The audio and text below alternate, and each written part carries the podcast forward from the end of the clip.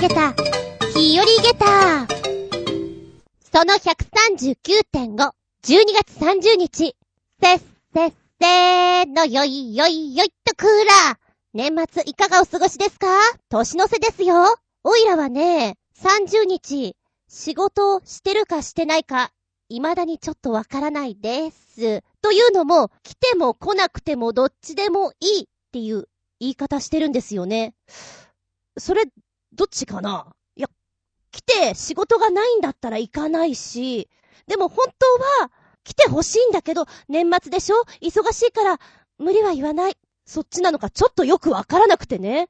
もしかしたら仕事してるかも、してないかも、未だによくわからないって感じ？私、日本長いけど、本音と建前、難しいです。てな感じでしょうか。そう思う時もありますよね。はっきり言えばいいのになーって、めんどくせえなーって感じます。だから、異国の方々は、すげえそれ感じんじゃないかなって思いますな。そういやさ、何年か前のチョアヘオ企画の中で、年末年始、まあ、じゅうにじジャストとかって何してるみたいなのリレー形式でやっていたような気がするんだけど、あれってなんか今思うと斬新で面白いかなみたいなね。まあ、ここ数年はですね、えー、親自宅に行って年末は年越しそば作ってなんか花火が上がるんですよ。じゅうにじ過ぎるとどんどんと。それを見つつふつかに帰ってくるっていうパターンだったかな。今年はまあそれがなくなったのでお掃除しつつ、うん、久しぶりに銀座のママン家に行こうかなと思っております。ママン家にご飯食べに行こうかと思ってる感じです。皆さんはどうなんでしょうか？つうことで、前回の取り残し分 ひゃくさんじゅうきゅうてんご お付き合いください。お相手は私、久々に年末ジャンボ宝くじ買っちゃった。今回はじゅうまいも買っちゃった。いや、少ないよって言われるかもしれないけど、私の中では、まあ、夢を買った？かっこよく言えば無駄遣い？そうとも言える。あとなんかミニ年末ジャンボみたいなのもやってるのね。知らなくてさ、なんか思わずついでに買っちゃった。トータルでさんぜんろっぴゃくえんか。結構いいご飯食べれるじゃんとか思いながら、当たるといいな。さんびゃくえんでもさ、そう思っております。厚見純、どうぞよろしくお願いします。この番組はちょあへよ .com のご協力へて放送しております。ここんとこようやくしっかり寒くなってきたなっていう感じがしますよね。寒いんだけど、この時期ならでは見ていただきたいなと思うのが夜景イルミネーションでございます。そうね、早いとこではじゅうがつ末のハロウィンぐらいからずっと何かしらのイルミネーション企画を立ててやっているところ、すげえ寒いなと思うんだけど、ライトアップ見るのはいいなって思います。で、私なんかは移動手段が基本バイクなので、他の人に比べて倍寒いんですよ。倍寒いけどイルミネーションいいなって思います。まあちょっとトイレ行きたくなるけどね。うんで、今は話題のプロジェクションマッピングとかあるじゃないですか。あれも見たことありますけど、どっちかっていうとオーソドックスな方が好きみたいです。まあ中にはうーんまあイルミネーションでね、なんかとりあえず何でもかんでもぶっこんじゃったよっていうギラギラした感じの、あーそれはちょっと企画からもう一回落ち着いて考えようっていうのもあるしね。ちなみに関東三大イルミネーションっていうのがあるんですって。ご存知でした？いや、全く知らなかったんだけど、ほらイルミネーションだから夜じゃないですか。すげえ忙しくても移動してしまえば見ることはできるのでねえ、よかったら行ってごらんなさいよって感じでしょうか。で、まず三大イルミネーションの一つ、栃木県の足利フラワーパーク、お花とコラボレーションしたイルミネーションなんですって。こちらは園内をみっつのテーマに区切ってやってるそうで、あ、お花をイメージしてるというところでね、なるほど、これはちょっと見たいかもって思ったのが、奇跡の大藤、咲き乱れるというイメージで、藤の花、紫の花がこう垂れ下がるお花があるんですけれども、あれをライティングで使っていて、とてもね、幻想的な色合いだな。で、これ下が水辺なのかな？反射してるんですよね。すごい綺麗。こちらのライトアップはにがつよっかまでです。え、なんでなんでバレンタインデーとかやってないの？ちょっと不思議。その後もやるのかな。えー、入園料大人がななひゃくえんで子供がさんびゃくごじゅうえんで、気になるのがじゅうにがつさんじゅういちにち大晦日お休みなんです。え、なんで？ここでこそ頑張るべきじゃないの？ちょっと思わなくはない。そして二つ目、東京ドイツ村、千葉県なんですけれども、まあ、前回お話しした通り私、クリスマス休暇がありまして、猫を連れて、レンタカーで親父ん家に行ってたんですね。猫がずっと騒いでましたよ。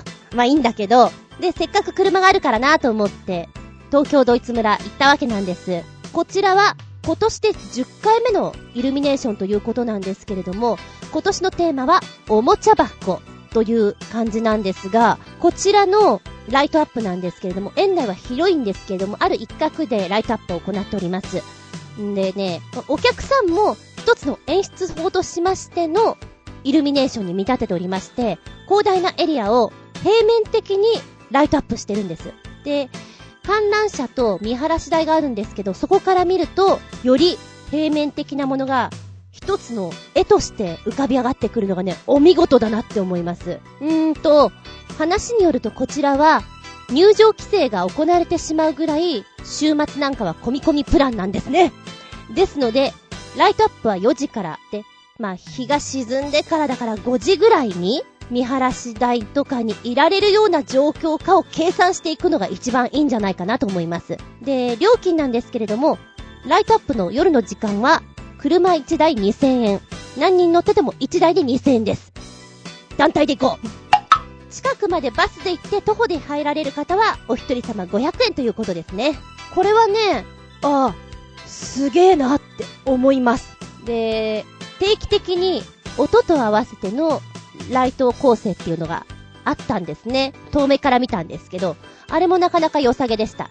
まあ、若干言うとですね、東京ドイツ村、千葉なのに東京、まあいいんだけど、ドイツというと皆さん何が浮かぶ？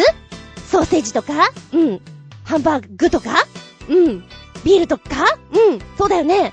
あのーもっとドイツドイツしててもいいんじゃないかなって思うんだけど、あんまりドイツドイツしてなかったです。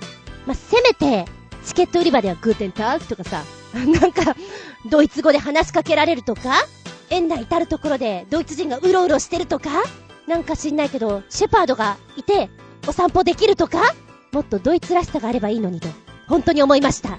ただ芝桜が結構いい感じで見れそう。そうね、みかん狩りとかもできるみたいなので、早めに行ってド, ドイツって感じはするけど、そういう遊びをするのもいいんじゃないかなとは思いましたね。はい、そして三大イルミネーション、三つ目は神奈川県江ノ島湘南の宝石でございます。今ご紹介しております三つとも全部味わいが違って面白い。一つ目はお花をテーマに持ってきてるでしょ。んで、二つ目のところはおもちゃ箱っていうことで、メルヘンでちびっこが喜ぶよねっていう作りになってます。三つ目のこちらの、まあ、タイトルからして湘南の宝石ですから、大人の方が喜びそうな感じですね。えー、非常にロマンティックな作りになっているという。こちらは全体的にホワイトを基調としております。で、うっすらブルーも入ってるのかな。そうだな、高校生ぐらいの初デートはうーん足利か東京ドイツ村がいいんじゃないかな。そうですね、にじゅうだいさんじゅうだいの方々だったら湘南の宝石のこのしっとりとした雰囲気がいいんじゃないかなと思います。ちなみにこちらはにがつじゅうよっかまでですね。で、さらに江ノ島シーキャンドルライトアップっていうのもありまして、こちらがいちがつさんじゅういちにちまでです。合わせてね、両方見れるとお得感があっていいですよね。寒いからお出かけしたくないなって思うかもしれない。だがしかし寒いからこそ行ってみたらどうだろうかってな感じで、次行くぞ。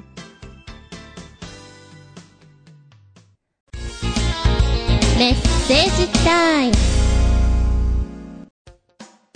はい、コージアットワークさん、お便り取り残し分よりお邪魔しまーす。いらっしゃい。寒くなってくると下町の商店が恋しくなってきます。おでん、焼き鳥、煮物などはコンビニやスーパーでも売っていますが、下町の惣菜屋さんだと全般に出汁の味が効いたものが多いような気がします。煮しめとかひじきとか高野豆腐とか、いい意味で素食な感じが良くて、この頃はちょいちょい買い出しに行っています。でも下町の商店街で買い物をすると小銭が溜まってしまうんですよね。クレジットカードが使えたらいいんだけどな。あー、そうね、下町商店街は小銭入れ、持っていきたいって感じですよね。さ、そうね。下町商店街で楽しいのは買い食いが楽しいなって思います。焼き鳥とか美味しいよね。なんかその場でちょっとコロッケいいですかとか言って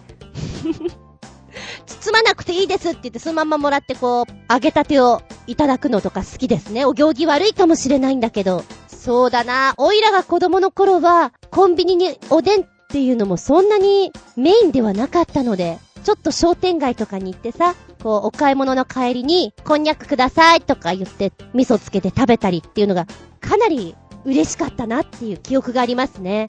うーん、今なんか商店街が弱くなってきてるじゃないですか。全般的に下町の方はまだまだ強いけれどね、だちょっと味わい深いものが少なくなってきて寂しいなって思う反面、今の子たちはあんまり商店街でそういうのやってないんだろうな。フードコートではやるかもしんないけど、なんかちょっとこう味見をしたり学校の話をしたりとか世間話をしつつお買い物をするっていう商店街って楽しいですよね。昔はそう思わなかったけど、今の年代になってうーん、人と話す日がない時もあるのねお家にこもっていて全く会話をしない時があって、そんな時にコンビニとかじゃなくて商店街に行ったらなんかこう会話ができるから、あ、なんか人間として今日は良かったなって思うことがあるかな。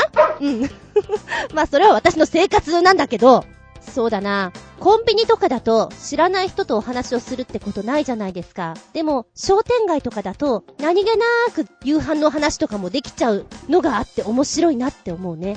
オイラが住んでるエリアの商店街は活気がなくなってしまったんで、やっぱね、活気のある方行くとすげえなって思う。元気だなって思うね。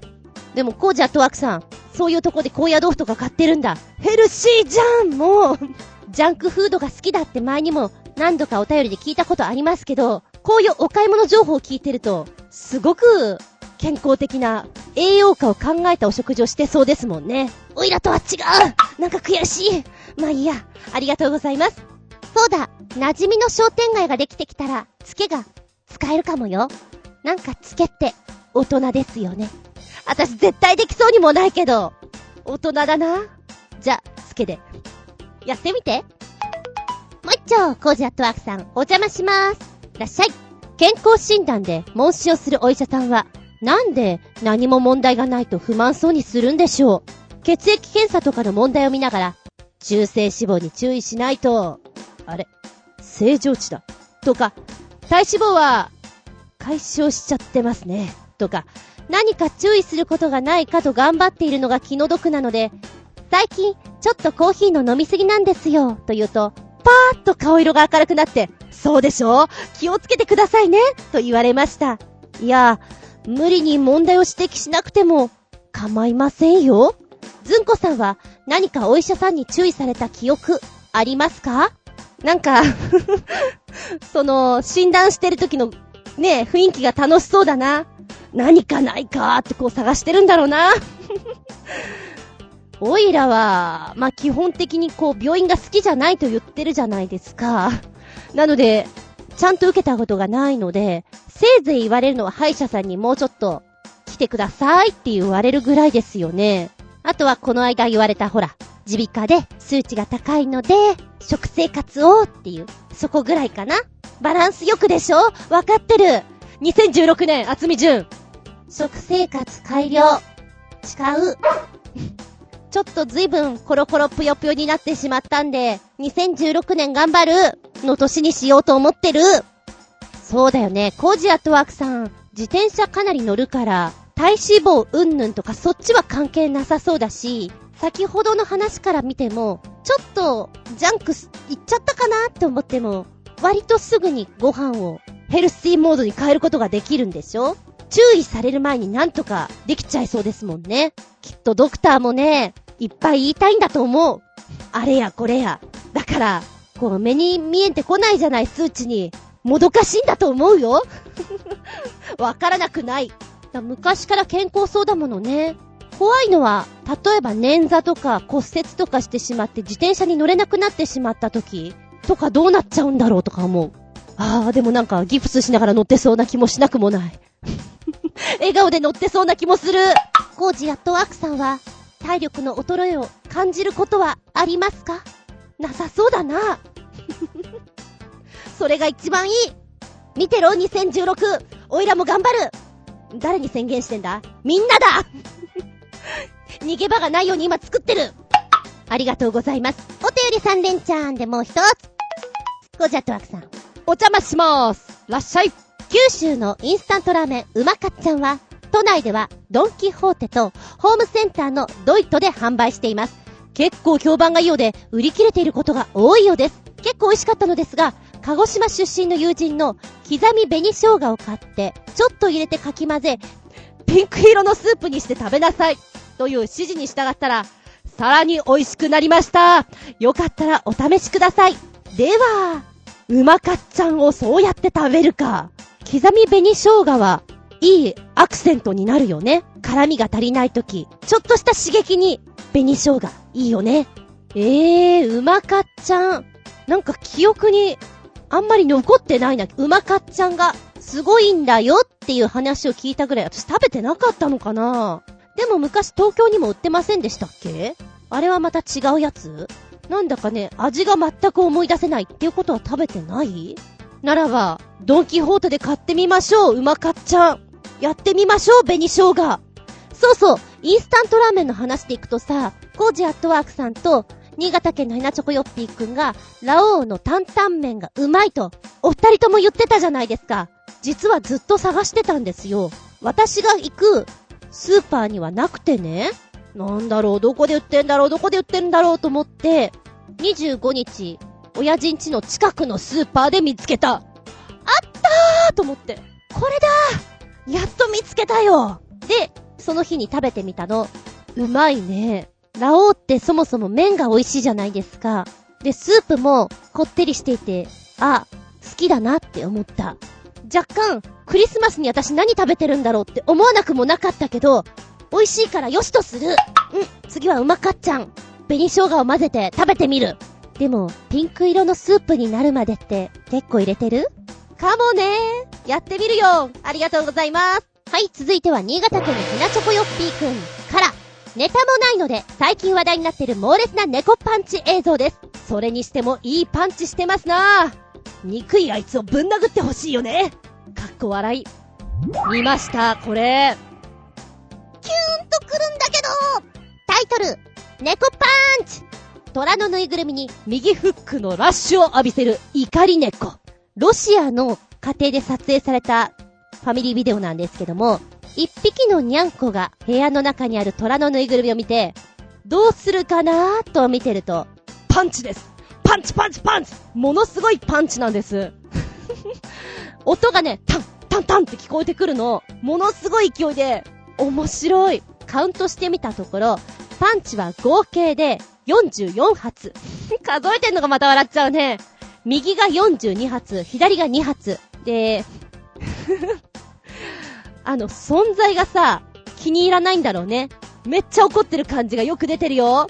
おそらく飼い主さんがぬいぐるみをグイッと前に押し出すシーンがあるんですね。後ろから押してんだろうなと思うんだけども、お顔見てるとさ、なんだお前やるのかっていうやんちゃな顔がとてもいいです。えーっと、このぬいぐるみはね、よくドンキホーテにこんなの売ってない？ややおっきめ、犬ぐらいかな。で、部屋のちょっと高い位置にこの子がいて、にゃんこが怒ってる。こう、俺んちだぞぐらいな感じなのかな。出てけ出てけってことなんでしょうか。すごく怒ってる。で、このにゃんこはですね、嫌なものは嫌。はっきり言う子なんでしょう。虎のぬいぐるみは嫌。だから、殴る殴る殴るパンチパンチで、さらに飼い主さんがその後にフルートを吹いているんですけれども、フルートが嫌なんでしょうかね。フルートの演奏を飼い主さんが始めると、やめろーって感じで腕に飛びかかってくる動画も一緒にくっついてるんです。面白いですよ。本当に嫌なんだなと思って、嫌なものを我慢しない。猫らしいっちゃ猫らしいじゃないですか。わがまま気まま、それが猫。いいと思うよ。ちなみにこのフルートの映像を見ていたら、うちのにゃんこが一緒に動画見に来ましたよ。やっぱ気になるのかなと思って、管楽器の音とかね、ピーってする音気になるみたいなんだよね。これ見てて思い出したのが、昔うちで飼っていたワンコが縦笛ソプラノリコーダーを吹くと、オーンって、オーン絶対言うの。一緒に歌ってるのかなって思いながら、面白いからよく吹いていました。その当時ね、動画を撮るとかなんかそういうのがあったら確実に撮ってたね。カセットテープではね、面白いから撮っていたんだけど、さすがにもうないかな。あったら聞いてみたいけどね。懐かしい面白動画です。私の中では気分盛り上げた下駄 よんてんご です。びっくりたまげたプチ下駄話。 Oh my god。 にじゅうごにちジングベジングベクリスマス。今日の夕飯担々麺イェイ。にじゅうごにちの夕飯は、先ほど申し上げました通り、スーパーで見つけたラオウ担々麺を食べようと思ってですね。親父ん家です。まあ、食料とかはほぼないんですけれども、鍋とかはもちろんあります。ずいぶん焦げ跡がひどい雪平鍋があるんですけど、まあこれを使ってラーメン作りましょうと作ってたんです。よんぷんぐらいか。ラーメンできた。これを器に開けようと思って、丼んとこ持ってく。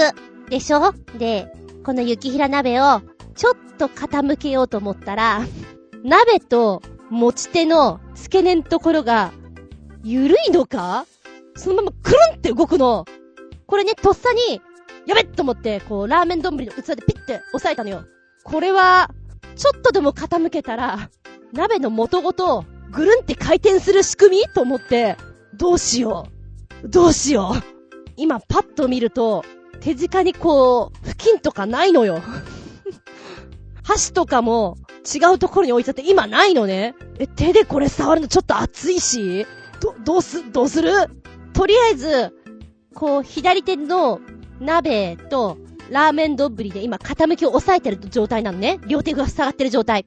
この状態でテーブルのところに持ってけばなんかあるかなと思ったの。置いたら、これは一体いつ洗ったものなのかよくわからないような布切れがあるわけよ。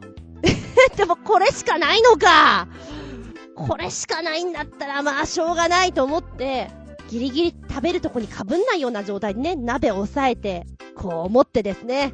で、中身を入れたわけなんですけれど、なんでしょうね。写真機を試されるドッキリ鍋にぶち当たったなと思いました。で、とっさにこの、雪平鍋の軸が回転するね、左足で固定したんだよね。もうどこを押さえたんだろうと思うんだけど、運が悪いとこれこのまんま火傷してるなと思いつつ、ちょっと怖かった。料理をしていてドキッとする瞬間あるじゃないですか。まあその一つ。うん。担々麺はとても美味しくいただきましたよ。鍋が面白かっただけ。鍋がびっくりたまげたなだけ。火傷しなくてよかったな。内身切り傷。発熱、まあいろいろ痛みとかあるじゃないですか。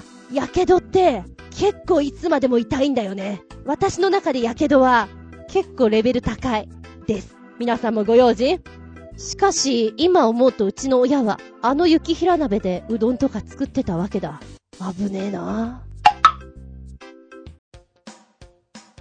お便り続きだよー。コージアットワークさん、お邪魔します。いらっしゃい。ナショナルジオグラフィックのトレンドでトップになった時の気持ちについてですが、例えば武術系のトーナメントで上級者の試合をかっこいいなぁと見ていたら、次の対戦相手が自分だったという感じでしょうか。あるいはいきなり紅天女の台本渡されて次回公演でやれと言われた気分かも。びっくりして焦りますが、できればまた体験したくなります。何をどう頑張ればいいのかわかりませんが、なんか頑張ってみようかなと思います。では、おっと、あの時の気持ちをコメントいただきました。ありがとうございます。きっと孫悟空だったら、オラ、ワクワクすっぞって言いそうだよね。あー、ルフィとかも言いそう。あと、紅天女の台本渡されたらとりあえず、白目にならなきゃいけませんね。私が、びっくりマーク。あと、集中線効果を浴びせてみたいな感じでしょうか。こう、夜中にさ、一人武者震いがブルブルブルブルって感じ。アドレナリンがもうどうしようみたいなねえ。とりあえず仲のいい友達とか全員叩き起こしてみんな見ろって言いたくなるんじゃないかなと思います。こういう時ってどうしていいかわからないだろうなって思う。だから最後のコメントすごく人間らしいよね。何をどう頑張ればいいかわかりませんが、なんか頑張ってみようと思います。きっとそうなんだよ。きっとコージアットワークさんの百面相をよくご覧になってるのは近くにいる黒い子なんじゃないの？なんか百面相してるなーって思って見てたんじゃないかな。ありがとうございます。次回なんかいい感じの手応えあったら教えてくださいよ。私もその武者震い参加したいです。ブルブル。続いては新潟県のヘナチョコヨッピーくん。メッセージ。最近公開された世界一遅いピタゴラスイッチですって。ピタゴラスイッチってさ、スピーディーな感じじゃないですか。だからなんか変なの。はい、タイトルはこれ。必要なのは我慢強さ。ゴールまでろくしゅうかんかかる世界一遅いピタゴラスイッチ。今の聞きました？ゴールまでにろくしゅうかんですよ。ろ、ろ、ろくしゅうかん。びっくりたまげた。何それ、すごく興味あるじゃないですか。ピタゴラスイッチって最初のきっかけ以外は全ての動きが連鎖的に引き起こされる手の込んだからくりのことなんですよね。今までいろいろ教えてもらってピタゴラスイッチのもの見たことありますけれど、何これ嘘って言いたくなるようなのばっかり。いやほら、バイクで飛んだりとかすげえアクロバティックなのあったじゃん。全く逆の発想っていうのかな、こう来るかっていうのがすごくね、じわじわ面白いです。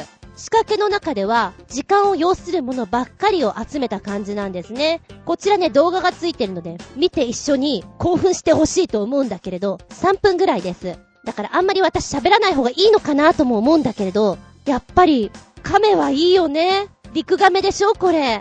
まさかここにリクガメを持ってくるとはって思うよね。本当にこの子歩くかなとかさ、いろいろ考えました。あとアイスクリーム？綺麗だね。こうやって並べるとガリガリく思い出しました。なるほど。これは時間かかるわ。あと、植物？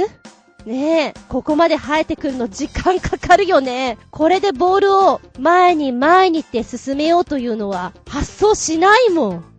素晴らしいね。他にもいろいろあるのでご覧いただきたい。ろくしゅうかん、正確にはよんじゅうごにちとななじかんにふんゴールまでにかかっております。私の中ではびっくりたまげたげたいつつ、気分盛り上げたげたいつつ、リンゴンです。楽しかった、ありがとう。リクガメちゃんの一歩一歩の歩みが愛おしい。糸おかしんふん。もう一丁。新潟県のヘナチョコヨッピーくん。メッセージ。素晴らしいパープリンアイテム発見。これはすごいぜ。さんじゅうドルなんて安いものさ。かっこ笑い。なになに、どんなパープリンが来る？ポチッとなーっと。タイトル。釣った魚を大きく見せる遠近法を使ったトリックアイテム。フィッシーハンズ登場。うん、どんなものなのかな？パープリンアイテムなんでしょ？まあ。動画を見るとよくわかるかな。釣りをしてですね、時間をかけても今日は釣れないのかな、どうしよう釣れないのかなという不安に駆られ、やっと釣れた一匹が割とこうこじんまりしたね子だったりする。釣りをした時にさ、どうだこんなの釣れたぞってお写真撮りたかったりするじゃないですか。釣り仲間同士写真に撮ってこれを自慢し合ったりするんでしょ。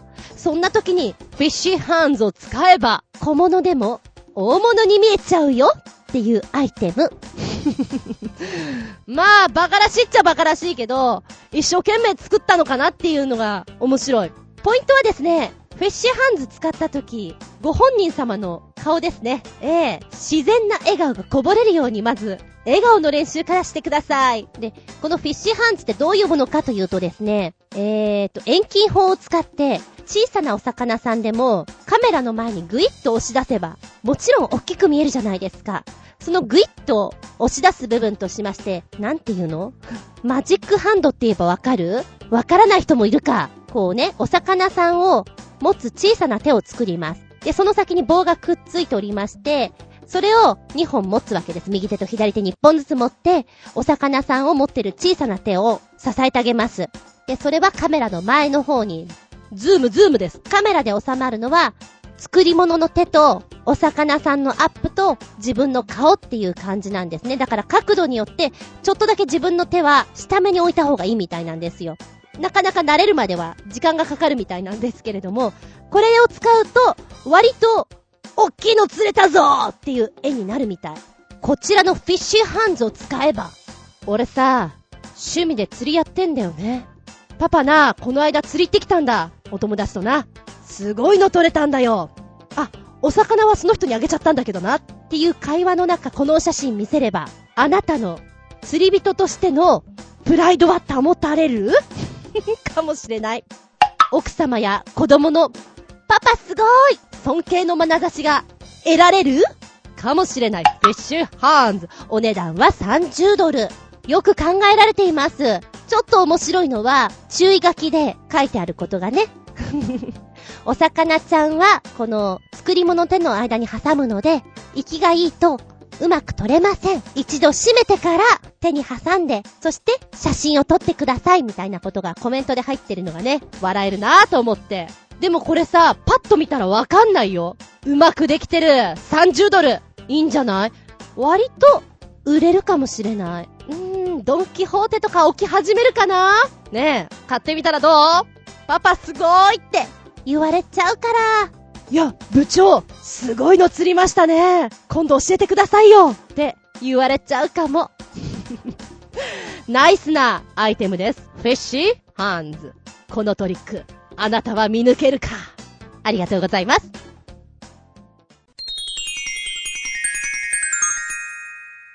シシピンアウトタイム。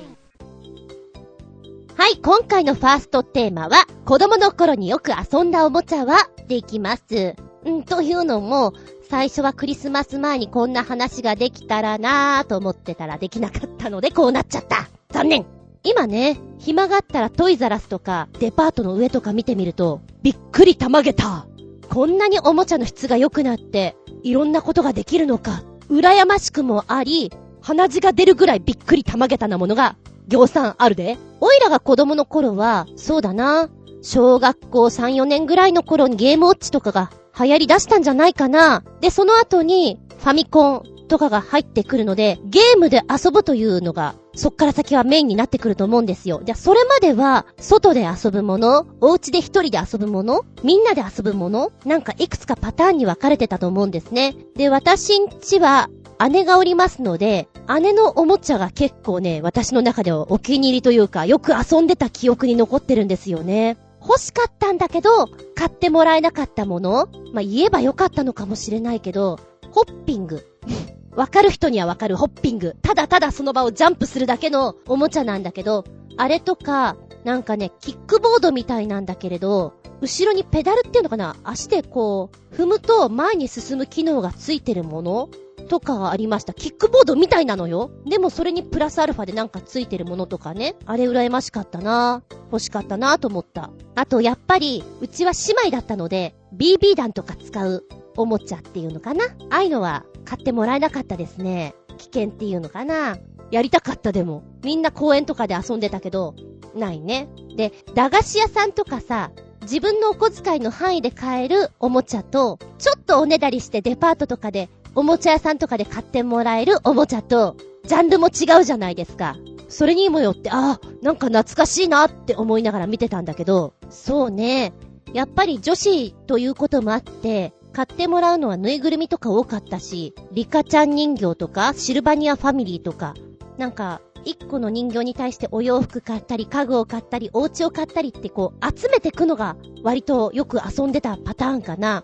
で、あと、お気に入りの人形を買ってもらうじゃない？うさぎのミミちゃんって言うんだけども、ミミちゃんと、うん、ちょうどね、三つ下の男の子がいたんですよ。よく遊んでた男の子なんだけども、この男の子は、パンダの、えー、なんて名前、パンくんだったかな？子供のつける名前ってそんなもんだよね。ジョナサンとかで買ってもらったぬいぐるみなんですよ。で、人形からスタートして、お家にある段ボールとか、お菓子の箱とかを使って、お家を作っていくっていう遊びをいっぱいしました。ひたすら増築増築。もうなんかね、ここ台所でねっていう。で、その男の子は、まあ、ボンクレ正月みたいな、大型の休みがあると遊びに来る子だったんですよ。一週間ぐらいとかね、泊まりで遊びに来る子だったので、その子が来る時になったら増築して、じゃあ今日は学校作ろうとか、やってましたね。だからなんか、手のかからない遊びをしていたと思います。でも本音を言うと、ドミノとか欲しかったです。お家の中で一軒家だったので、廊下とかでこうドミノをいっぱい作って遊びたかったです。きっとやっていたらうちの姉に壊されていたと思いますけど、すごくやりたかった。あと、なんかね、人形なんだけれど、髪の毛が粘土でできて、粘土？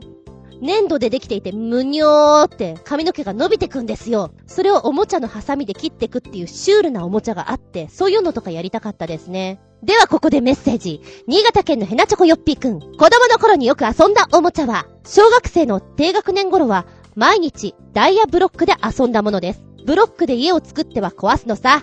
飽きもせずこれを毎日毎日繰り返すのさ。僕が遊んでいたのはダイヤブロックで、レゴブロックではなかったな。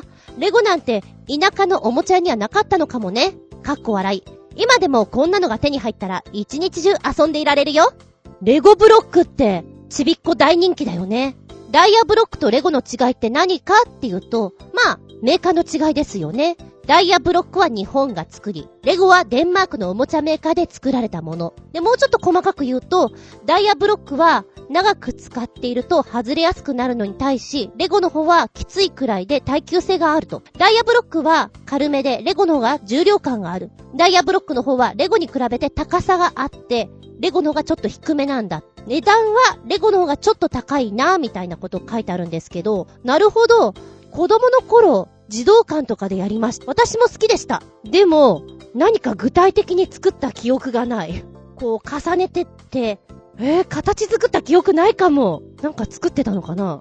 車とか車に見えない何かを作ってたような気がします。で今ね、あのー、ダイヤブロックとかレゴブロックとかのいろいろ見てると、いろいろ作れるんだね。そこにびっくりたまげった。あと、私が子供の頃のブロックっていうのは形がそんなになかったかと思うんですよ。いや、もしかしたらあったのかもしんないけど、私が使ってたブロック自体がそんなにいろんな種類がなかっただけなのかな。ちょっとね、あ、こんなものも作るんだっていうのにたまげたな。例えば、世界地図。アフリカの形とか、南アメリカ、シュールだな。まあ、勉強になるっちゃなるかな、ちびっこの日本地図とか。難しいよ、でも。あと、数字を作る、アルファベットを作るとかね。なんだ。もうそういうの作るんだ、今は。メガネ作ったりね。へー、たまげたよ。でも、男の子なんかはこれ好きそうだよね。ずっとやってそう。あのー、どこだったかな？多分、アウトレットモールとかに行ったら、こういうのが、どちゃっと置いてて、ほら、お母さんとかは買い物したいじゃん。で、まあパパ、ちょっと子供と一緒にここにいてよみたいな空間なんだと思うんだけど、ブロックで遊ばせる空間があったりして、男の子とか真剣にずっとやってるもんね。面白いなぁと思って見てますけれど。で、今の形は本当に複雑で、こんなものもできるのかって、想像力がどこまでも羽ばたいてっちゃうね。パタパタですよ。はい、そしてね、新潟県のヘナチョコヨッピーくんがこれつけてくれた。あ、面白い！レゴアーキテクチャー、近代建築の巨匠の作品を再現した大人のためのレゴなんですと。レゴアーキテクチャーとは、アメリカの建築家アダム・リード・タッカーの作品をレゴのデザインチームがファインチューンして完成した製品なんですって。付属のリーフレットには作り方の説明に加えて、モデルとなった建築物に関する情報、そして写真が含まれているということ。レゴアーキテクチャーのふたつのシリーズっていうのがありまして、建築家シリーズとランドマークシリーズ。建築家シリーズでは、近代建築の三大巨匠のふたり、フランク・ロイドとライト・ミース・ファンデル・ローエの作品が再現。ランドマークシリーズでは、世界各地の有名なランドマークや歴史を象徴する建築物を表現したラインがあると。すげえ楽しそう。近代建築の三大巨匠の一人、フランク・ロイド・ライトは、一時はマヤの装飾を取り入れたことがあるなどのスタイルにもいろいろあるんだけども、基本的にはモダニズムの流れを組んだ幾何学的な装飾と流れるような空間構成が特徴なんですって。同じく近代建築三大巨匠のもう一方、ルートヴィヒ・ミース・ファンデル・ローエさんは、柱と梁によるラーメン構造の均質な構造体がその内部にあらゆる機能を許容するという意味のユニバーサルスペースという概念を提示したそうです。このね、サイトの方の下にラインナップが出てるんだけど、楽しい。こんなの作れちゃうんだね。へえ、今いろいろ説明したけれども、そんなことは置いといて、素人わかんないし、パッと見てやりたいものに取っかかればって思っちゃう。デザインこんな違うんだね。日本のね、帝国ホテルとかもあるから、なんか面白いよ。ランドマークシリーズもさ、近代的な感じのものもあれば、ビッグベンとかちょっと歴史のあるものも出てたりして、形がそれぞれ違うじゃない。当たり前だけど、それがまたお好みに合わせてってところなんでしょうか。えー、建物で言ったら面白そうなのって、ああ、カウフマンス邸とか面白そう。うーん、これをブロックで作れるんだ。ファンズワース邸もなんかいいね。ちょっとした休暇にさ、どうぞってもらって、お家でちまちま作ってんの。いいかも。こんな休暇いいかもって思っちゃう。ありがとうございます。続いては、コージアットワークさん。子供の頃によく遊んでいたおもちゃは？お邪魔しまーす。らっしゃいな。子供の頃に遊んだおもちゃ。いろいろありますが、幼稚園くらいまで気に入っていたのは足漕ぎの自動車。確かスポーツカーっぽい赤い車だったと思います。本来はペダルを漕いでゆっくりと走らせるための乗り物だったと思いますが、ボンネットに乗って家の近くにあった結構な坂道を何度も走らせたためにボロボロになっていた記憶があります。この狭い坂道は市道でほとんど人通りがなかったので、いい遊び場でした。車が壊れてしまった後は、くず鉄の集積場からもらってきた工業用のトロッコの土台が坂道を下るおもちゃになりました。子供一人が乗れるくらいのサイズの頑丈な鋼鉄のフレームに電車のような車輪がよっつついていて、恐ろしく重いのに車輪はベアリングでスムーズに回るため、坂道を素晴らしい勢いで転がってくれました。ブレーキは車軸を押さえる部分だけが残っていて、手で引っ張るとキーという耳障りな金属音とともに減速しました。このトロッコの残骸はお気に入りでしたが、庭先に置いていたら盗まれてしまいました。今から考えると珍しいもので遊んでいたんだなぁと思います。では、男の子の遊びやなぁ。ああ、近所の子がそういう車のおもちゃ持ってた。あれが羨ましくて羨ましくて羨ましくて。でも買ってもらえなくて。やっぱなんか乗らせてもらった記憶があります。児童館とかでもキコキコキコキコやるんだよね。またそういうスポーティーな遊びしてますね。坂道で危ないよまあ指導だからでも危ないよ。君は危ない遊びをいっぱいしている。よく無事だった。みんなに言われるだろうなあえー、そしてトロッコの土台がもらえるんだ。時代ですよね。ああいうので遊ぶのが憧れた。だから羨ましい。そうなんだよね。子供ってこういうのが一番楽しいんだよね。とりあえずこの段ボールで遊んどきみたいなね。それでもう遊びを考えることができるからさ。でもびっくり玉ゲッターなのは、庭先に置いていたら盗むんだ。盗む人いるんだ。へー。まああれあのやっぱり子供さんがってことかな。大人はだって使い道ないもんね。この話から連動して思い出したのが、子供の頃三輪車結構好きだったかも。なんかこういうスポーツカーっぽいのはやっぱり男の子の乗り物だから買ってもらえないじゃない。でも三輪車はあった。で、三輪車ってさ、大きくなると乗って漕ぐのが難しい乗り物なんだよね。非常に前に進まなくなるというか、足腰を使うというか、そんなので結構遊んでた記憶もあるなぁなんか連動して思い出したよ。ありがとうございます。そうね、物を作るとかそういうところで行くと、多分駄菓子屋さんレベルで買えた値段だと思うんだけど、リリアンというのが流行りましてですね、ひたすら編むんですよ、紐みたいなのを。でもその紐みたいなの編んだ先に何ができるかっていうのは全くわからないまんま、何十センチ編めたよとか競う遊びをしてましたね。リリアンは何に使っていいのか本当に今もよくわからない。でもチキチキチキチキ集中して遊べるというおもちゃではありました。多分あれは小学校 さん,よ 年生ぐらいの頃とかにやったんじゃないのかな。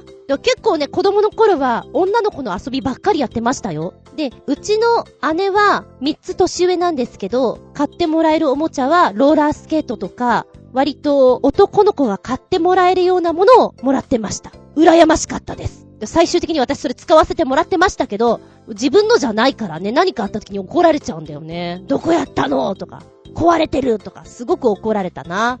では最後に、あーこれすっごいタイムリー、懐かしいと思ったのがこんなニュース。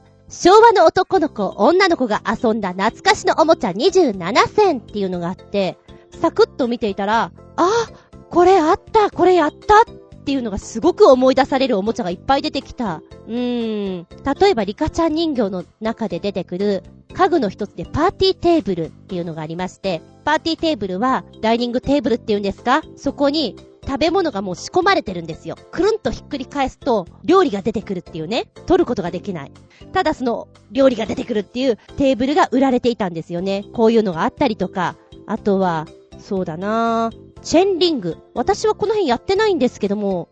あ、あー待って、チェンリングこれみんな自転車につけてなかった？男子が特に。ちょっと今思い出した。多分これだと思う。流行ってたと思う。カラースライム。スライムも欲しかったなぁ。買ってもらえなかったけど。なんか欲しいと思ったものはみんな買ってもらえなかったけど、こういうぐにゃぐにゃもの欲しかった。スーパーヨーヨー。これは買ってもらった。コカ・コーラだった。うん。あと、けん玉とかも流行った時期あったよね。しょうごとかしょうろくとかに、けん玉とかヨーヨーとかが流行っていて、その辺は買ってもらった。あとね、あー、黒ひげ危機一発。やりました。すごくやりました。パンチガム、マジックハンド。あとは、ちょうど光源氏が出てきたという頃合いでのローラースケート。あの、シューズがついていないやつね。自分の靴のまんま履くタイプのもので、本当に私ん家にあったのと同じような感じです。昆虫最終セット。あったんだね、こんなのね。チクタクバンバン。うちにあった。姉が持ってた。よくやった。うるさいんだよね、こういうゲームって。で、見ていて、あ、アスレチックランド。これ、私が持ってたおもちゃだ。もうね、単純なゲームなんだけど、こういうのがすごく楽しかった。永遠やってたような気がします。ああ、このゲーム、今思うとよくできてるなぁ。今やりたくなっちゃうもん。お絵かきボードだとか、あとは、月のおうち、小枝ちゃんの木のおうち、こんなのも持ってたな。えー、ママレンジっていうのもすごく流行ったんですよね。実際に、ホットケーキを作ることができる。火を使わないので、お母さんも安心して、お子さんのおやつ作りを一緒にできるっていうもの。こういうのやりたかったなぁ。あと、ママケーキ。子供用電子レンジとかね、うん、こういうのも一切買ってもらえなかった。ママポップコーン。あと、今回私がこんなのやるよっていうテーマ募集でかけた時にこっそりくっつけといたキャベツ畑人形、通称キャベツ人形、流行ったんですよね。せんきゅうひゃくはちじゅうさんねん頃流行した人形で、顔や髪型、肌や目の色、服装などの違いでろくせんいじょうの種類があるんです。誕生日と名前が入っていて、えー、実際これを購入すると出生証明書付きで販売される。同じパターンの人形というのは基本的に一つとしてなくてですね、いちねんごにはバースデーカードが届くというもので、売れに売れたというもの。当時の価格はろくせんごひゃくえん。高いですよね。でもみんな欲しがったキャベツ人形。私これ欲しいとは思わなかったです。だって可愛くないんだもん。出生証明書とバースデーカードでみんな惹かれたのかな。コマーシャルをすごくねやっていた記憶があります。で、写真付きで今これ出てたんで懐かしいなと思ったんだけど、あとゲーム感覚で言うと、ドンジャラとかね。私の姉が持っていたのはドクタースランプのドンジャラでした。それこそ、お正月とかよくやってましたね。お父さんとか付き合わされて大変だったんじゃないかなと思いますよ。子供の頃によく遊んだおもちゃはいろいろありがとうございます。話聞いてると、あ、あんなのもあったって思い出してくるでしょう。なんかさ、カエルがピョコンピョコンって飛ぶようなすごく安っちいおもちゃとかあったじゃん。あんなのもなんかあったもん、うち。懐かしい。ありがとうございます。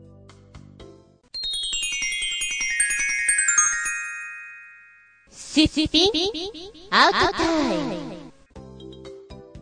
はい、今回のファーストテーマは子供の頃によく遊んだおもちゃはでいきます。んというのも、最初はクリスマス前にこんな話ができたらなぁと思ってたらできなかったのでこうなっちゃった。残念。今ね、暇があったらトイザラスとかデパートの上とか見てみると、びっくりたまげた。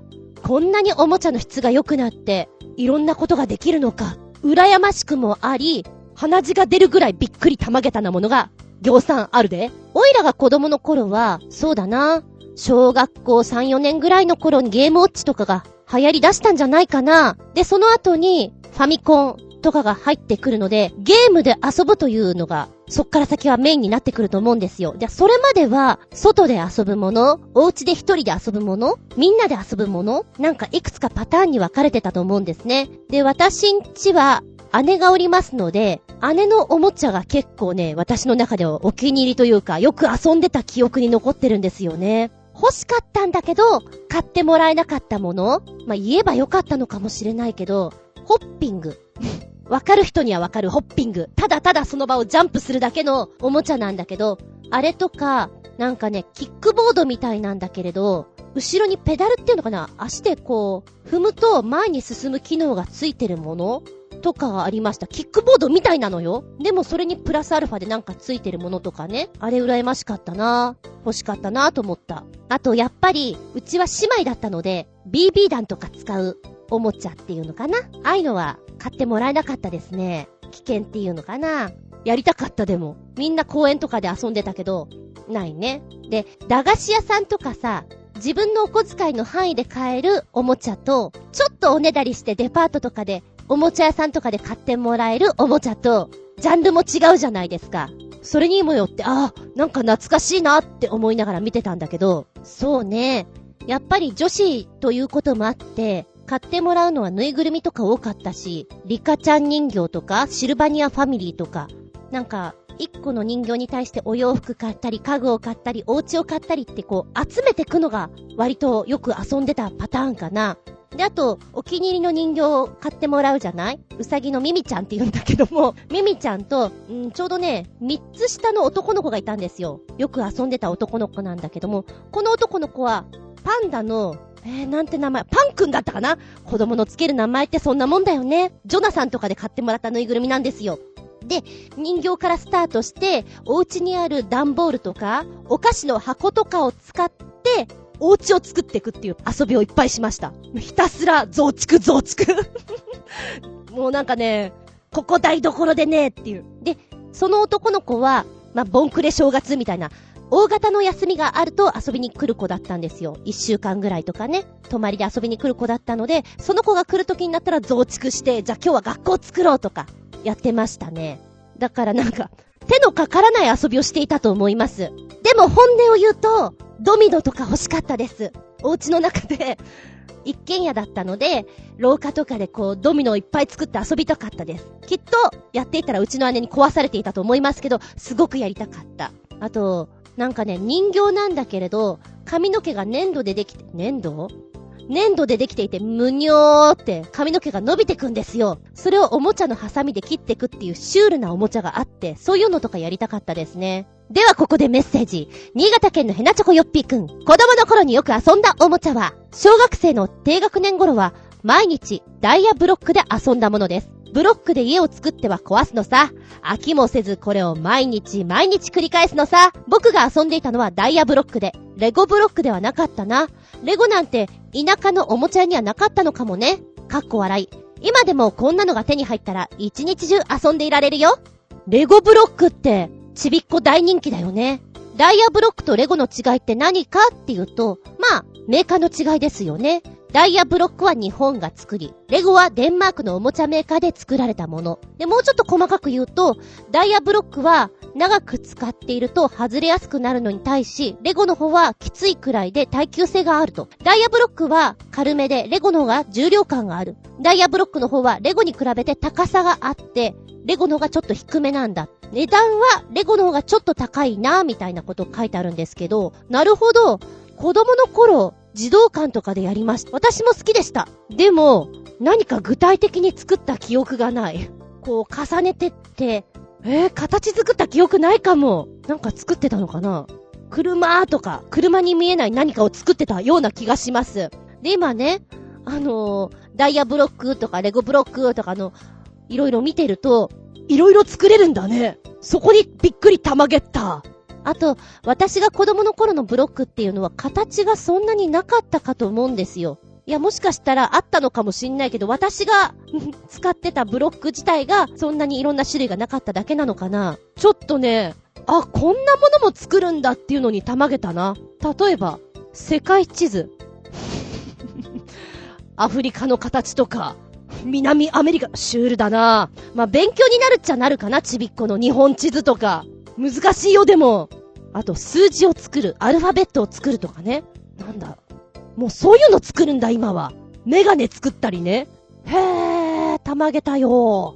でも、男の子なんかはこれ好きそうだよね。ずっとやってそう。あのー、どこだったかな?多分、アウトレットモールとかに行ったら、こういうのが、どちゃっと置いてて、ほら、お母さんとかは買い物したいじゃん。で、まあパパちょっと子供と一緒にここにいてよみたいな空間なんだと思うんだけど、ブロックで遊ばせる空間があったりして、男の子とか真剣にずっとやってるもんね。面白いなーと思って見てますけれど、今の形は本当に複雑で、こんなものもできるのかって、想像力がどこまでも羽ばたいてっちゃうね。パタパタですよ。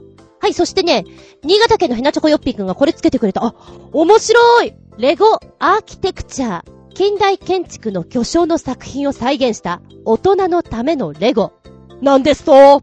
レゴアーキテクチャーとは、アメリカの建築家アダム・リード・タッカーの作品をレゴのデザインチームがファインチューンして完成した製品なんですって。付属のリーフレットには作り方の説明に加えて、モデルとなった建築物に関する情報、そして写真が含まれているということ。レゴアーキテクチャーのふたつのシリーズっていうのがありまして、建築家シリーズとランドマークシリーズ。建築家シリーズでは、近代建築の三大巨匠のふたり、フランク・ロイドとライト・ミース・ファンデル・ローエの作品が再現。ランドマークシリーズでは、世界各地の有名なランドマークや歴史を象徴する建築物を表現したラインがあると。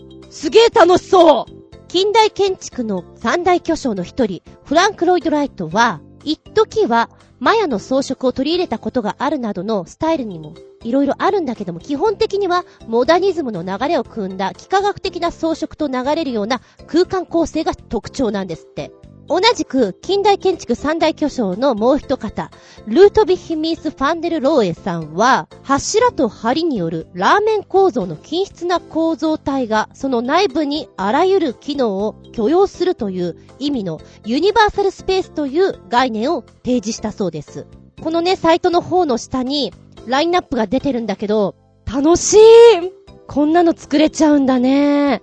へえ、今いろいろ説明したけれども、そんなことは置いといて、素人わかんないし、パッと見てやりたいものに取っかかればって思っちゃう。デザインこんな違うんだね。日本のね、帝国ホテルとかもあるから、なんか面白いよ。ランドマークシリーズもさ、近代的な感じのものもあれば、ビッグベンとかちょっと歴史のあるものも出てたりして、形がそれぞれ違うじゃない。当たり前だけど、それがまたお好みに合わせてってところなんでしょうか。えー、建物で言ったら面白そうなのって、あー、カウフマンス邸とか面白そう。うーん、これをブロックで作れるんだ。ファンズワース邸もなんかいいね。ちょっとした休暇にさ、どうぞってもらって、お家でちまちま作ってんの、いいかも。こんな休暇いいかもって思っちゃう。ありがとうございます。続いては、コージアットワークさん。子供の頃によく遊んでいたおもちゃは？お邪魔しまーす。らっしゃいな。子供の頃に遊んだおもちゃ。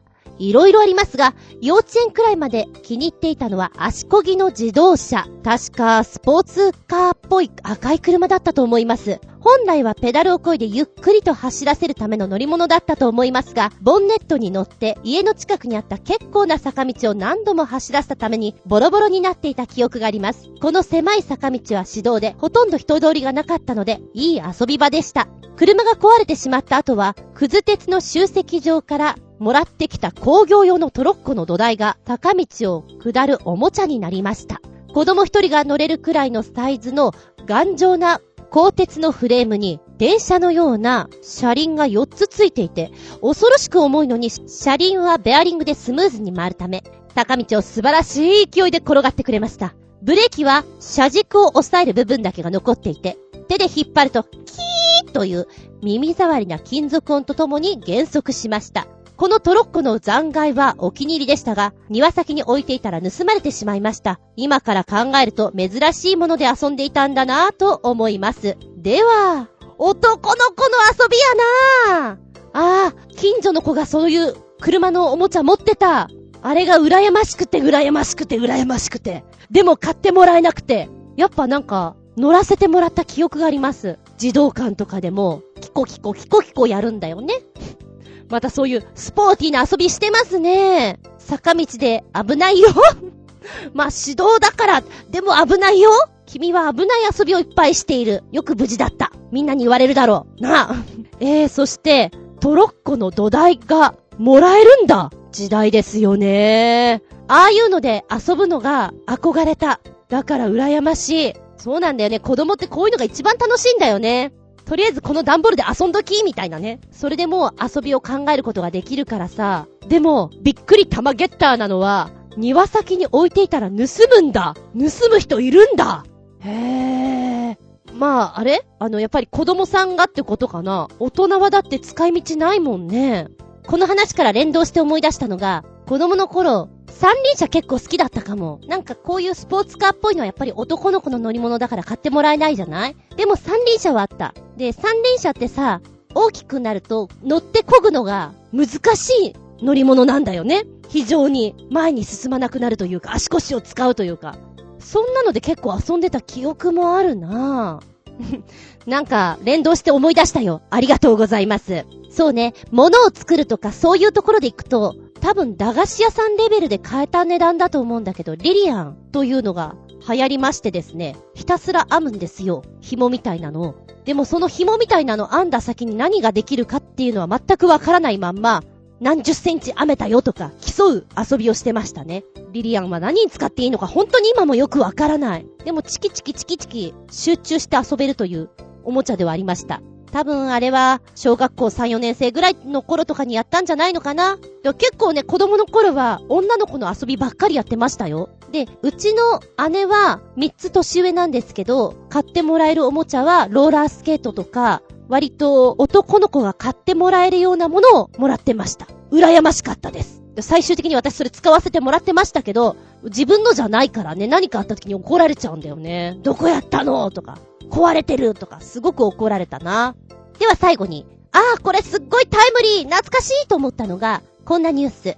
昭和の男の子女の子が遊んだ懐かしのおもちゃにじゅうななせんっていうのがあって、サクッと見ていたら、あーこれあった、これやったっていうのがすごく思い出されるおもちゃがいっぱい出てきた。うーん。例えばリカちゃん人形の中で出てくる家具の一つでパーティーテーブルっていうのがありまして、パーティーテーブルはダイニングテーブルっていうんですか？そこに食べ物がもう仕込まれてるんですよ。くるんとひっくり返すと料理が出てくるっていうね。取ることができない。ただその料理が出てくるっていうテーブルが売られていたんですよね。こういうのがあったりとか、あとはそうだなぁ。チェンリング。私はこの辺やってないんですけども。あ、あー待って、チェンリングこれみんな自転車につけてなかった？男子が特に。ちょっと今思い出した。多分これだと思う。流行ってたと思う。カラースライム。スライムも欲しかったな。買ってもらえなかったけど。なんか欲しいと思ったものはみんな買ってもらえなかったけど、こういうぐにゃぐにゃもの欲しかった。スーパーヨーヨー。これは買ってもらった。コカ・コーラだった。うん。あと、けん玉とかも流行った時期あったよね。小ごとか小ろくとかに、けん玉とかヨーヨーとかが流行っていて、その辺は買ってもらった。あとね、あー、黒ひげ危機一発。やりました。すごくやりました。パンチガム、マジックハンド。あとは、ちょうど光源氏が出てきたという頃合いでのローラースケート。あの、シューズがついていないやつね。自分の靴のまんま履くタイプのもので、本当に私ん家にあったのと同じような感じです。昆虫最終セットあったんだね、こんなのね。チクタクバンバン、うちにあった、姉が持ってた、よくやったうるさいんだよね、こういうゲームって。で、見ていて、あ、アスレチックランド、これ私が持ってたおもちゃだ。もうね、単純なゲームなんだけど、こういうのがすごく楽しかった。永遠やってたような気がします。ああ、このゲーム、今思うとよくできてるなぁ。今やりたくなっちゃうもん。お絵かきボードだとか、あとは、月のおうち、小枝ちゃんの木のおうち、こんなのも持ってたな。えー、ママレンジっていうのもすごく流行ったんですよね。実際に、ホットケーキを作ることができる。火を使わないので、お母さんも安心して、お子さんのおやつ作りを一緒にできるっていうもの。こういうのやりたかったなぁ。あと、ママケーキ。子供用電子レンジとかね、うん、こういうのも一切買ってもらえなかった。ママポップコーン。あと、今回私がこんなのやるよっていうテーマ募集でかけた時にこっそりくっつけといたキャベツ畑人形、通称キャベツ人形、流行ったんですよね。せんきゅうひゃくはちじゅうさんねん頃流行した人形で、顔や髪型、肌や目の色、服装などの違いでろくせん以上の種類があるんです。誕生日と名前が入っていて、えー、実際これを購入すると出生証明書付きで販売される。同じパターンの人形というのは基本的に一つとしてなくてですね、いちねんごにはバースデーカードが届くというもので、売れに売れたというもの。当時の価格はろくせんごひゃくえん。高いですよね。でも、みんな欲しがった。キャベツ人形。私これ、欲しいとは思わなかったです。だって可愛くないんだもん。出生証明書とバースデーカードでみんな惹かれたのかな。コマーシャルをすごくね、やっていた記憶があります。で、写真付きで今これ、出てたんで懐かしいなと思ったんだけど、あとゲーム感覚で行くとドンジャラとかね、私の姉が持っていたのはドクタースランプのドンジャラでした。それこそお正月とかよくやってましたね。お父さんとか付き合わされて大変だったんじゃないかなと思いますよ。子供の頃によく遊んだおもちゃはいろいろありがとうございます。話聞いてると、あ、あんなのもあったって思い出してくるでしょう。なんかさ、カエルがピョコンピョコンって飛ぶようなすごく安っちいおもちゃとかあったじゃん。あんなのもなんかあったもん、うち。懐かしい。ありがとうございます。はい、お便りいきます。取り残し分よりコジアットワークさん、ふつおた、お邪魔します。いらっしゃい。おー、スタートレックです。かっこ笑い。これだけ好きだもんね、スタートレック。何がついてきたのかな。はい、こちらはアメリカ海軍で最新鋭艦ズムウォルトが完成、近くジェームズ・カーク船長指揮の下で試験公開されるということなんですね。うーんと、スタートレックを彷彿とさせるということなのかな。ごめん、スタートレック、ごめん、ちょっと見てなくてごめん、前も見るって言っていて結局まだ見てなくて申し訳ないなのですよ。なのですよね。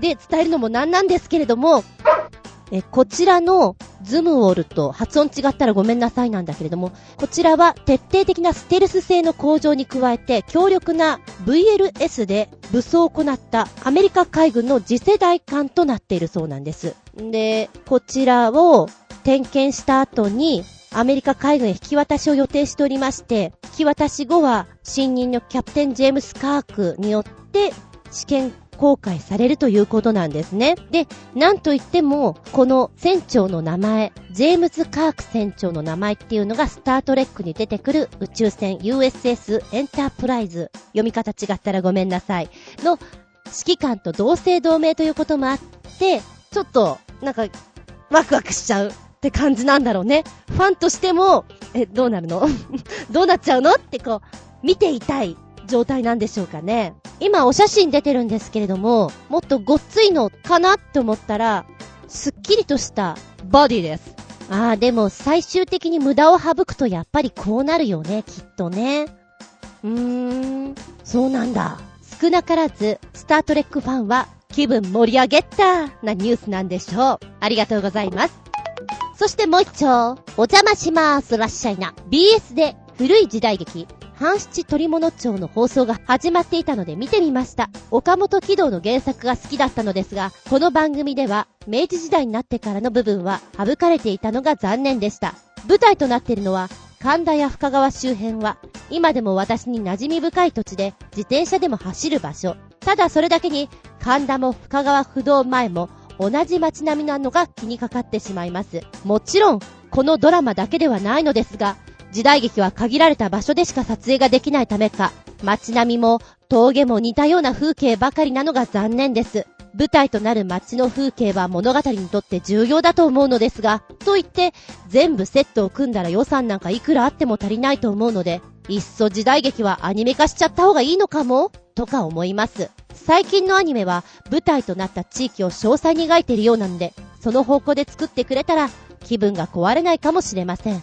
ずんこさんは時代劇の背景どう思いますか？では、相変わらずいろんなもの見てますね。半七鳥物町見たことないんだけどさ、時代劇は難しいよね。リアルを求めちゃうともう予算いくらあっても足りないもの。そうなるとやっぱり今みたいな形になっちゃうよ。で、本当にリアルを求めたらさ、化粧も全然違うじゃん。だからね、誰かが言ってたような気もするんだけど、時代劇はちょっとファンタジーリアルにはかけ離れてる感じかなでいかないと難しいよねって。本当にさ、刀でバッサバッサ人切ったら刃こぼれしちゃってそんな切れませんよ。で、実際つく方が多いですよ。でも見栄え的にはバッサバッサ切ってるじゃない？そういうのとかもそうだし、女性陣なんかもお歯黒とかはっきり言って怖いよ。基本は白、白塗りじゃないですか。だそういうのとかも考えるとね、お衣装とかもね、だから今やってるのはファンタジーとして見るしかないと思う。もうそれで、ああもうダメだ、見てらんないわと思ったら離れてくだろうし、時代劇の作品が少なくなってく理由っていうのはやっぱりいろいろあると思うんだよね。内容が面白くないから離れちゃうとかさ、難しいから見たくないとかさ、歴史は嫌いだとかいろいろあると思うの。で、うーん、なんとかこうみんなに見てもらいたいっていうので、若手の俳優さん使ったり、衣装を変えてみたり、でこういろいろ変えたりなんかしてつなぎ止めてるところもあるじゃないですか。でそういうのもやっぱりファンタジーに入ってっちゃうんじゃないかなと思います。難しいとこです、これは。あとやっぱり撮影許可も下りなかったりするじゃない？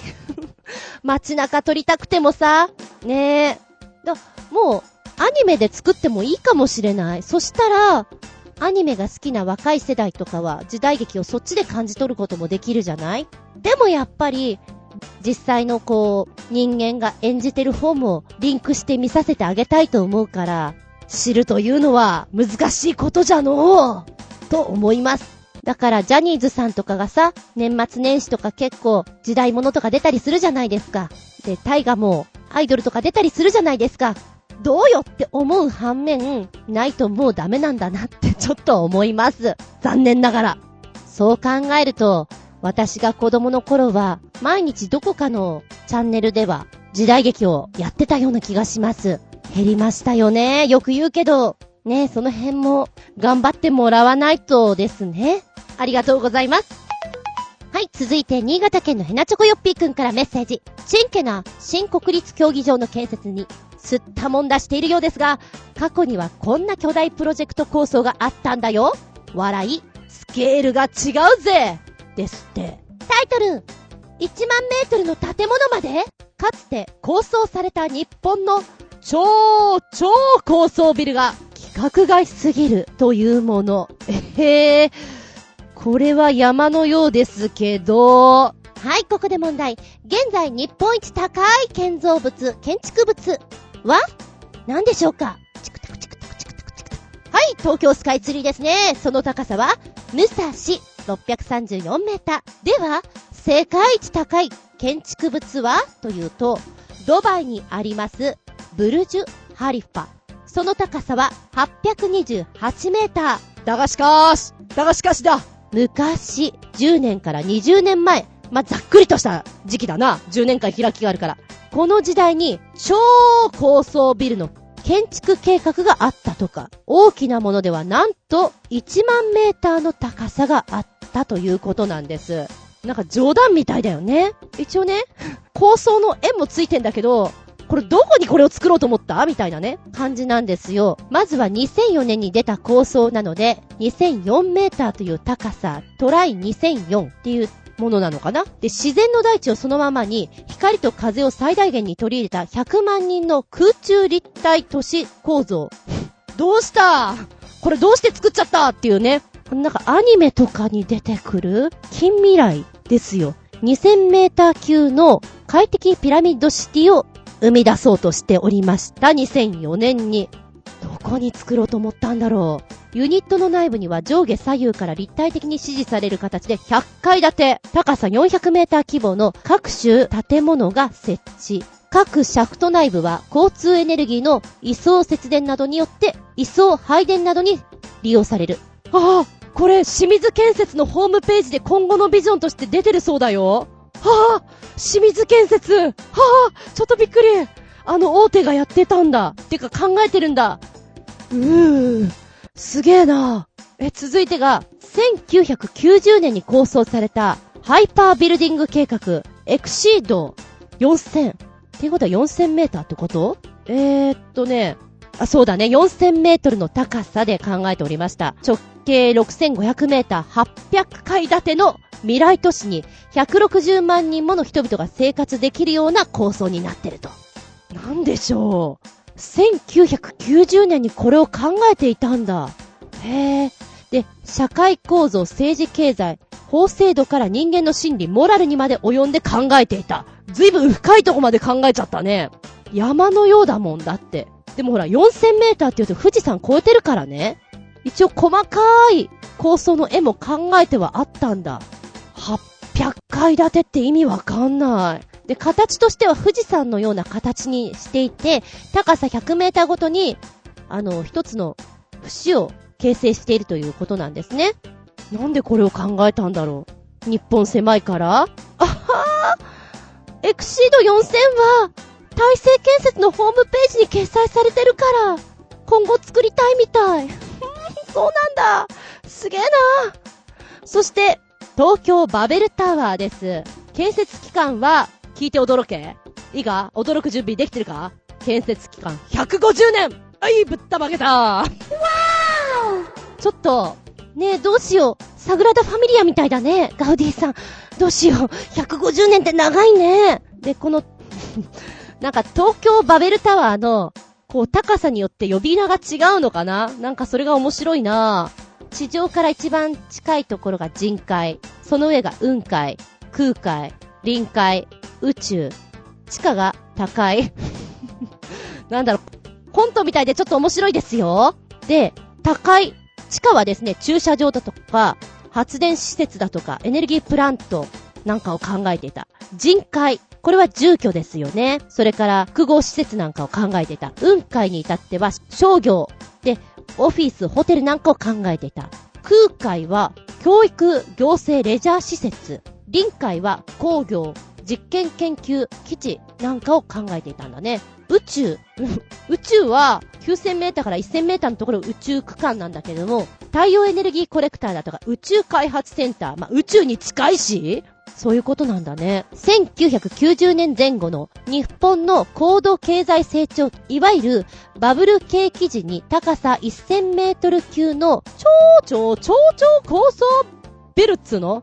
まあ、そういう高層ブームがありまして、主に大手ゼネコン各社がその構想を発表した時期なんですって。で、うちはこんなの、うちはこんなのって打ち立てたんだろうね。面白いね。だから、清水建設さんも大成さんも後々にはこれを作りたいと思って今ホームページに上げてるっていうことだもんね。未来って近いようで遠くて遠くて近いね。面白い。いや面白いよ。びっくりたまげた下駄いつつ、笑い転げた下駄いつつ、リンゴンありがとうございます。セカンドテーマいちきゅうはちご、お便りありがとうございます。せんきゅうひゃくはちじゅうごねん。何があったかな?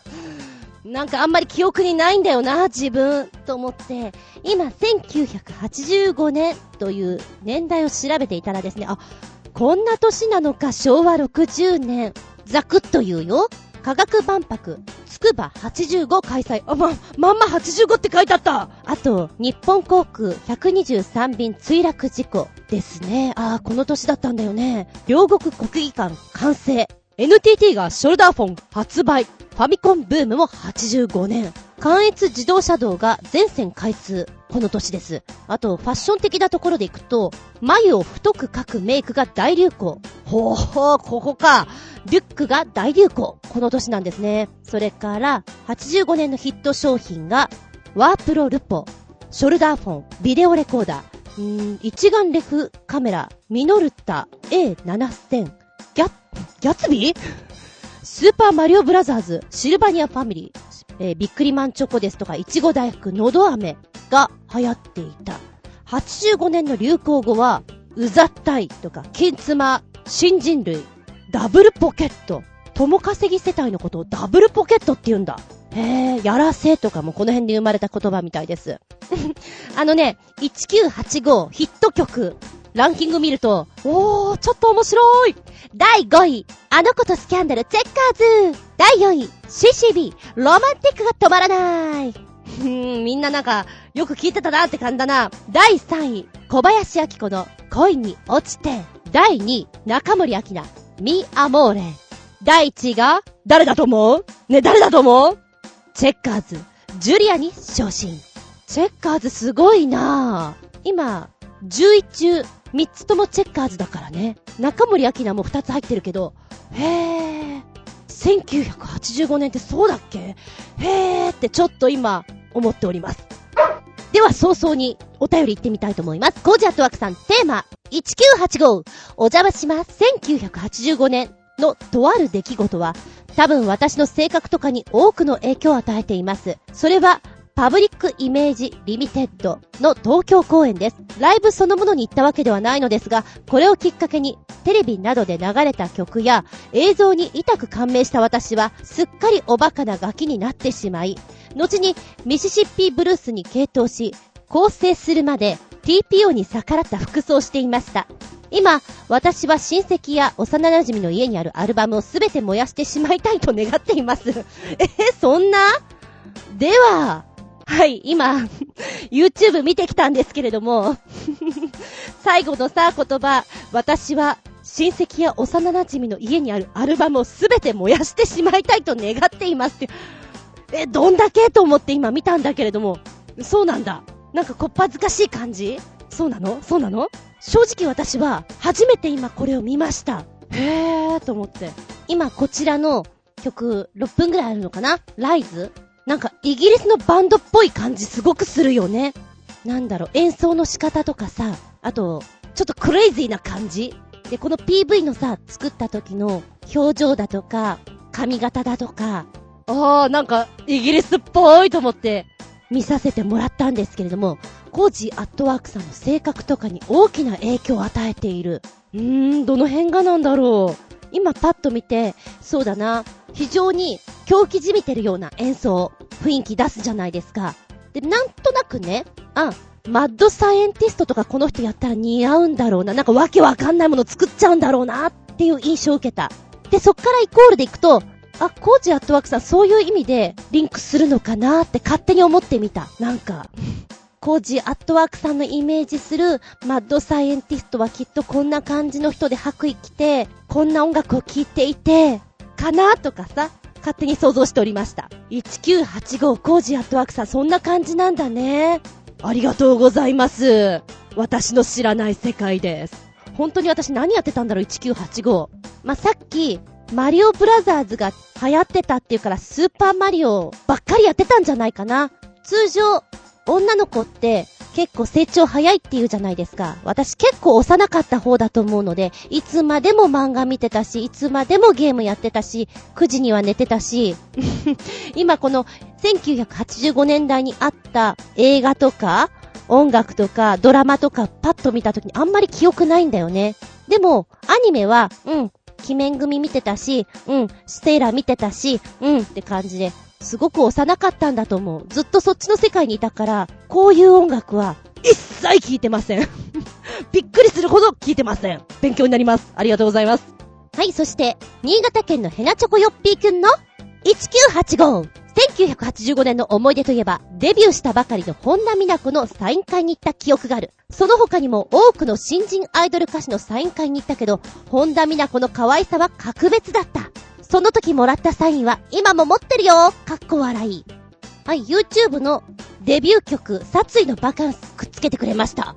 えー、せんきゅうひゃくはちじゅうごねんこの曲でデビューだったんだ。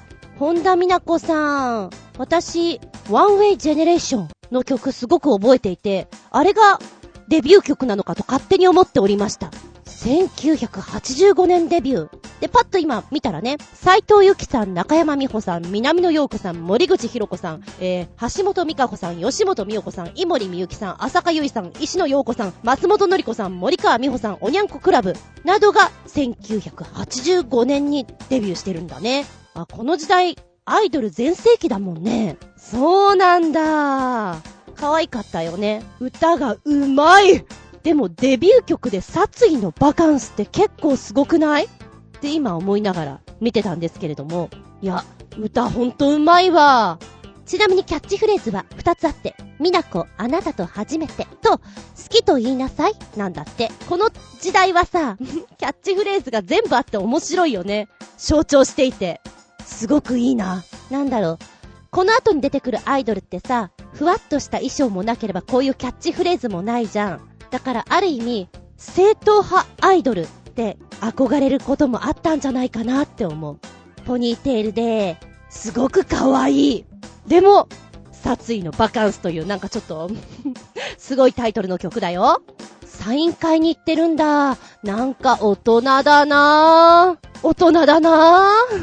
私が最初にもらったサインは私が直接もらったんじゃないけど神谷明さんのサインですそれが最初にもらったサインかな。ていうかあんまりサイン自体をもらってないと思うんだけど自分でもらいに行こうと思ったらものすごい記憶に残るもんね。ほ、本当に私この時代の記憶が欠落している何も思い出に残るようなことがないような。まだ年代的にクラブとか大掛かりなことをさせてもらえる時でもないし修学旅行とかも行ってないので、ただ毎日学校に行きの帰ってきてファミコンやってテレビ見て寝るみたいなそんな状態だったんじゃない。ドラマも見てないから笑っちゃうぐらい記憶になくて面目だいだからねこの時代の話をされるとすごく斬新。結構カラオケとかでもみんなさ自分が子供の頃のとかってよく知ってたりするじゃないですか。聞いてたから割と知らないんだよね何ですかその曲って感じで。ありがとうございます。そしてもう一丁コージアットワークさんいちきゅうはちごの元気ですソング。えー、どうしようこっちでやった方がいいのかなあっちかなと思いながらこっちにつけちゃう。お邪魔します。せんきゅうひゃくはちじゅうごねんの元気ですソングといえばこれなんかどうでしょう。リュック・ベッソン監督の映画サブウェイでエリック・セラが歌っていた曲です。では It's Only Mystery っていう曲ですね。あーなんかはちじゅうねんだいの曲の雰囲気だよね。優しい広がりを持っているね。で今ねどんな映画だったんだろうなと思ってストーリーを見ていたんだけれども、こちらの作品はリュック・ベッソンがにじゅうろくさいの時に撮った長編のだいにさくだそうでパリの地下を舞台にしております。内容としてはね大富豪の美しい人妻エレナに招かれたパーティーで重要書類を盗み出した男フレッドが潜伏先の地下で風変わりな若者たちと出会い奇妙な運命に巻き込まれていくドラマなんですよ。どのぐらい変わった人たちかっていうとボディービルに励むやつや怪力男とか変わったやつらがいっぱいいる。そんなやつらと意気投合し俺たちってバンドやらないかということでバンドをやり始めるんですね。なんかちょっと面白そうで地下の構内でコンサートを開こうという風に話が盛り上がってくるんですけれども、元々の重要書類を盗み出し金と交換っていうところからエレナの旦那さんがずっとフレッドを探している。そこで一つのアクションストーリーとしても動いているしエレナとフレッドが惹かれ合うというところで恋愛ものにもなっているっていうのかな。でちょっと最後はいろいろあるのでこれ以上は語れない見て見てちょうだい。でこちらの作品はせんきゅうひゃくはちじゅうろくねんにセザール賞のさんぶもんを受賞しております。だからあちょっといいんじゃんって思っちゃうね。見たくなっちゃう。ありがとうございます。そう思ってこの曲を聴くとあもしかしてこの曲は挿入歌とかにもなってんのかなとかいろいろ考えちゃうね。楽しそう。なんかそう考えるとこの It's Only Mystery っていう曲が膨らみます。私の中で映画サブウェイ見たくなりますね。いちきゅうはちごでこれが思い出されるとは。なるほどなるほどです。あちなみにいちきゅうはちご洋画ランキングでいくとだいごいダブルオーセブン美しき獲物たち、だいよんいネバーエンディングストーリー、だいさんいランボー怒りの脱出、だいにいグレムリン、だいいちいゴーストバスターズ。まあ、いずれも当時は見てないんですよ中学生とか高校生とかになって再再再再再放送ぐらいで見てる人なので。でもゴーストバスターズの曲流行ってたんだな。確か運動会のチアの曲がゴーストバスターズでしたもん。なんか新ね曲かかってんなーと思ってた。でもみんな喜んでたからあー流行ってるんだふーんってぐらい。なるほどねそれがいちきゅうはちごかって今ちょっとリンクした。はいあなたはせんきゅうひゃくはちじゅうご何覚えてますか。あ今このランキングの下の方見たらアマデウスとかビバリーヒルズコップとかも入ってるんだ。それがせんきゅうひゃくはちじゅうごか。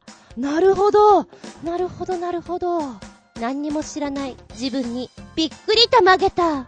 下駄 よんてんご 生きてたのかな、本当に生きてたよ、多分ね。猫を追っかけてたと思う、多分ね。ありがとうございます。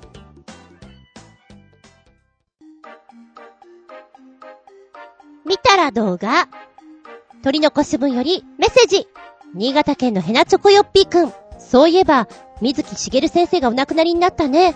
水木先生の傑作といえばゲゲゲの鬼太郎だと思うけど、中でもアニメゲゲゲの鬼太郎だいにシリーズ、要するにせんきゅうひゃくななじゅういちねんのカラー版が一番の出来だったと思います。ゲゲゲの鬼太郎って何回もアニメ化されてますが、最近の作品ってせんきゅうひゃくななじゅういちねん版に比べると原作とかけ離れすぎて全く面白くなくなってるんだよね。ということで僕が思うゲゲゲの鬼太郎せんきゅうひゃくななじゅういちねん版ベストスリーです。一つ目、かまぼこ、鬼太郎がかまぼこにされちゃう話かっこ笑い。二つ目、幻の汽車、目玉の親父が念力を使って呼んだ幻の汽車。そして三つ目、逆転餅つき殺し。目玉の親父が術を使うと寿命がごねん縮むんだって、えー、せんきゅうひゃくななじゅういちねんのゲゲゲの鬼太郎、今こう見ていて、おー、これか、ちょっと怖い雰囲気が強いやつだよね。最初の頃って野沢雅子さんが声やってるやつだ。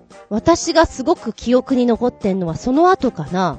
戸田恵子さんの鬼太郎をすごく覚えてるんですけど、でももうあの時には明るい感じの鬼太郎だったような気がします。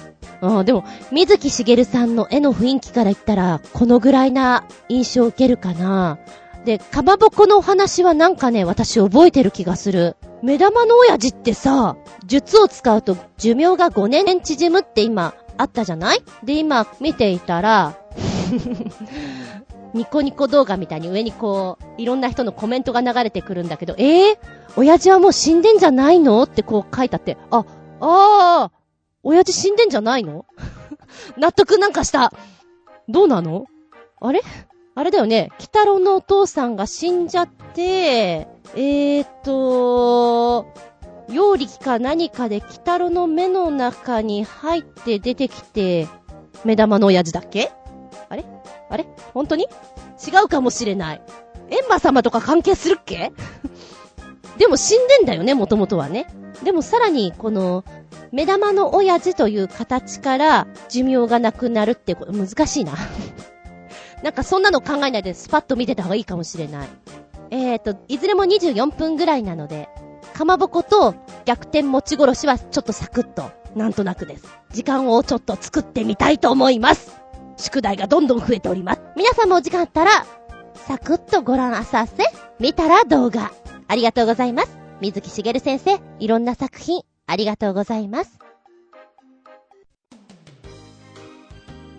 では、サードテーマ、ここでやっちゃうにせんじゅうごねん売買金でござんす。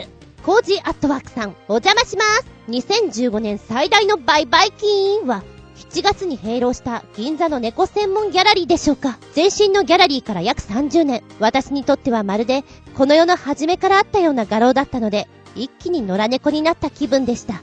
でもまあじゅういちがつの浦安での展示会や新年いちがつのイベント、さらには都内の画廊さんからも写真展の相談をいただいているので、あちこちで餌をもらう迷い猫になってきている感じです。新しい年がどんな一年になるのかわかりませんが、とりあえず尻尾を立てて行ってみましょう。では、良い新年を。コージーアットワークさん、例えが面白すぎるんだけど野良猫気分です。ご飯ご飯おうちかわいい表現ありがとうございます。ちょっと笑っちゃったよ。そうね。始まりがあって終わりがあるってすごく寂しいなって感じるところもあるし、だからこそ次に何かつながるきっかけっていうのが生まれることもあるしね。やっぱり何かが終わってしまうっていうのは寂しいけれど、次のためにバイバイキンありがとねって気持ちでいこうぜそして尻尾を立てて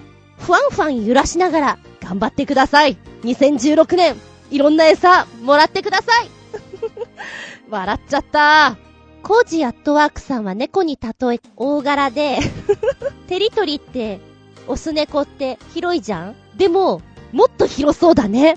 ああ、コージーくんこんなとこ思っちゃうようなところもフラフラって言ってご飯食べそう猫の集会も二つみはしごしちゃうような子なのかもしれませんね。なんかそうやって例えると面白いね。おいらは猫にいたらどんな感じになるんだろう。遠い目考えたこともないけど、ちょっと暇つぶしにいいかもね。ありがとうございます。そして新潟県のヘナチョコヨッピーくん、まあ、にせんじゅうごねんバイバイキーンの枠に入れちゃえメッセージこちら。にせんじゅうごねんのナンバーワンアニメといったらやっぱりワンパンマン全じゅうにわだと思いますな。圧倒的な強さで良い子が大好きなアンパンマンと同じくらい強いかもね。かっこ笑いつけてくれたのは YouTube のワンパンマンのテーマとエンディングテーマ、それとアニメの内容がなんとなくわかる前半ダイジェスト版です。オープニングテーマはジャンプロジェクトのザ・ヒーロー。なんかねすごいエネルギッシュだよ。こういう曲ってちょっと今ないんじゃないかなって思ったぐらいびっくりたまげったです。で、結構なので何者ですかジャムプロジェクトと思ったのね。そしたら皆さんご存知でした？このジャムプロジェクト、ジャムが好きな人たちじゃないですよ、えー、水木一郎のにじゅういっせいきへ古き良きアニソン魂を残るという呼びかけによって結成されているというこのジャムプロジェクトなんですけれども、正式名称はジャパンアニメーションソングメイカーズプロジェクトということです。で、初期メンバーからまあ入れ替わりがありましてですね、休止中の方とかもいるということで、現在はごにんなのかな。で、非常勤で水木一郎さんとか入ってるみたいなんだけれども、面白い作りだなと思ったんだけどね。あー、なるほど、だからこんな甲高い声のシャウトできるんだってちょっとなんか納得いったのね。ヘビメタ系にしてはなんかそんな感じもしないし、女性もいるし、なんだろうと思って聞いていたんだけれども、うん、すごくパワフルで、あ、元気もらえるよねっていう曲だと思います。で、後半の方がなんかね、勝手になんかちょっとシアターミュージカルをイメージしちゃいましたね。いろんな要素を持って、やっぱりアニメソングなんだけどさ、得意ジャンルとか方向性があるじゃないですか。そういう人たちがこう詰まってやってるわけだから、面白いものできるんだろうなって思いましたね。で、こちらのワンパンマン何度か見たことあります、テレビで。面白いと思う。で、漫画の方もさ、ちょっと借りて読まなきゃなと思ってるぐらいいいよねシリアスモードの人とおとぼけてる感じの温度差がいい。前半のダイジェスト版はオープニングソングに合わせてこんな敵と戦ったみたいなのがダーッと出てくる感じですのでね、まあまあよかったら見てみてください。面白いです。メッセージありがとうございます。この番組はショアヘアドットコムのご協力へて放送しております。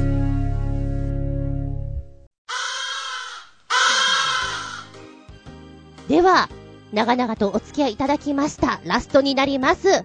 次回はにせんじゅうろくねん一発目いちがついつか下駄ひゃくよんじゅうのテーマはいちご。あ、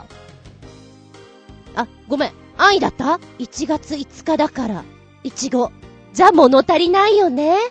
ということでダブルテーマです後でアップアップになる自分が見えておりますけど、ダブルテーマでいきますね。いちがついつかともなれば次の目標にせんじゅうろくねんこういきたいという抱負なんぞはもうお決まりでしょう。ということでにじゅうねんごの自分へというダブルテーマでいきたいと思います。まあいちがついつかのいちごはいちごでちなんだ何かをちょうだい。丸投げだーい。ダブルテーマのにじゅうねんごの自分へ。にじゅうねんごってにせんさんじゅうろくねん、すげえ未来な感じしない？にせんさんじゅうろくねんいちがついつか、あなたはどうなってるのでしょうか。今の自分からにじゅうねんごの自分に対してのメッセージを発信してみないかい？通常目標を立てたりするときに言われたのは、今の自分ではなくさんねんご、ごねんごの自分というのをイメージして描いてからやるといいよと昔言われたことがあります。わからなくない？さんねんごねんってなんとなくイメージがつきやすいけどさ、じゅうねん、にじゅうねんって言われるとどうよって思わないにじゅうねんごの自分どうよ、ちゃんと生きてるかなとかさ、なんかいろんな気持ちもう先すぎて想像ができないということで、妄想も入るかもしれません。願望も入ることでしょう。にじゅうねんごの自分へ、こちら考えてみてごらん。この間から調子に乗ってのダブルテーマでございます。お便りはチョアヘオホームページお便りフォームから送っていただきますか。うーん、覚えてたらパーソナリティブログの方にもテーマ募集かけるで、えー、上がってないじゃんっていう時、私のブログの方には常にメールフォーム用意してございます。こちらが一番上がりやすいかな。あと直前になりまして、こんなテーマでやります、私のブログの方に出しますので、こちらもお付き合いくださいませ。じゃなければいつでもどこでもこちらのメールアドレスだったら大丈夫。全部小文字で ジーイーティーエーアンダーバーゼットユーエヌアットマークヤフードットシーオードットジェーピー ジーイーティーエーアンダーバーゼットユーエヌアットマークヤフードットシーオードットジェーピー こちらまでお願いしますね。ダブルテーマで今回も行きます。では次回はにせんじゅうろくねんいちがついつか、日付が変わるその頃に、お相手は私、昔昔の子供の頃、夜寝るとき電気アンカーを使っておりました。電気アンカー使ってずーっと寝てると低温やけどよくしました。水ぶくれになって痛いんだよね。そんなことを急に思い出しちゃったんだ。あなたは夜寝るとき湯たんぽとか使ってる？使ってない？厚み純でした。やけどは痛いんだから。見舞い聞く舞い話す舞い、純子の話ももうおしまい。にせんじゅうごねん、にせんじゅうごねんバイバイキー。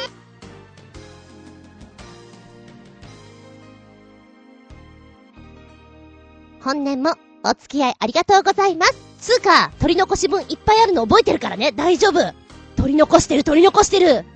ちょっと、乗せられなかっただけ。安心して。いつかはやるから。どっかの芸人さんみたいだけど、安心して。では、良いお年を。初夢、見るかな。